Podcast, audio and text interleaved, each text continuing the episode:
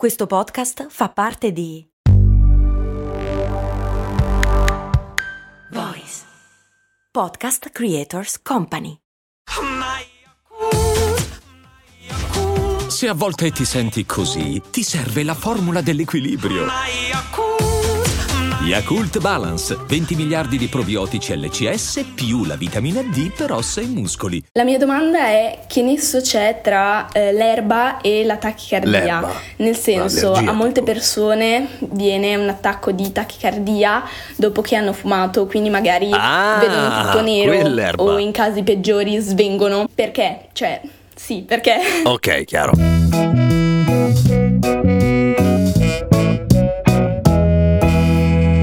Pensavo che di canne THC ne avessimo parlato un sacco qui a CMU, ma forse me, ne- me lo sono immaginato, il che sarebbe molto coerente con l'argomento. Però effettivamente non in questo senso, vale a dire quali sono gli effetti non tanto sul cervello del THC e della CBD, ma su tutto il resto del nostro corpicino. Sul cervello lo sappiamo, il THC si lega a dei neurorecettori, eccetera. Ma cosa succede nel resto dell'organismo quando fumiamo? Allora, intanto, giusto per capire subito una cosa, è possibile andare in overdose da canne? Allora, se teniamo conto che l'overdose è l'intossicazione che porta al collasso di un organismo, quindi alla morte, no, non c'è una casistica. Quindi posso fumarmi un pallet di ganja che tanto non fa male? Ecco, no, nemmeno questo però. Può fare male. Non esiste una casistica di morti causate dall'assunzione di THC. Il problema sopraggiunge quando inizi a mischiare le robe, perché è facile che magari insieme a un sacco di canne ci bevi anche un sacco di altre cose buone da bere e quello sì, quello effettivamente può fare casino. Per cui già che ci siamo per fare chiarezza, si può morire di overdose da alcol?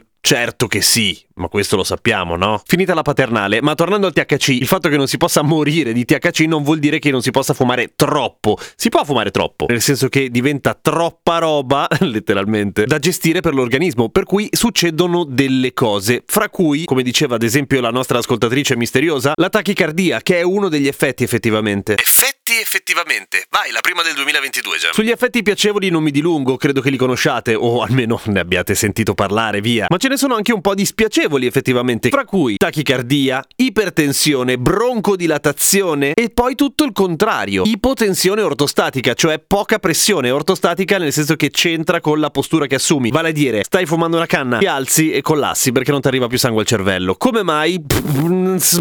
Questi tipi di effetti si capiscono o non si capiscono anche perché dipendono moltissimo dall'individuo e soprattutto dalla sensibilità alla sostanza da parte di una persona. Chi è abituato a fumare collassa molto meno in genere, è una roba che in genere accade a chi sta iniziando. In più a questo però si possono aggiungere una serie di sintomi più noiosi se vuoi, meno fisici e più percepiti come ansia e panico. E se ti senti salire la tachicardia, allo stesso tempo ti senti svenire e per effetto del THC ti sale il panico, diciamo che non è un buon connubio, cioè probabilmente collassi malissimo. Nel senso che non è piacevole per niente. Ricordati che non stai per schiattare e questa è una cosa buona, dopodiché non fare uso di droghe perché le sostanze illecite sono per la miseria illecite.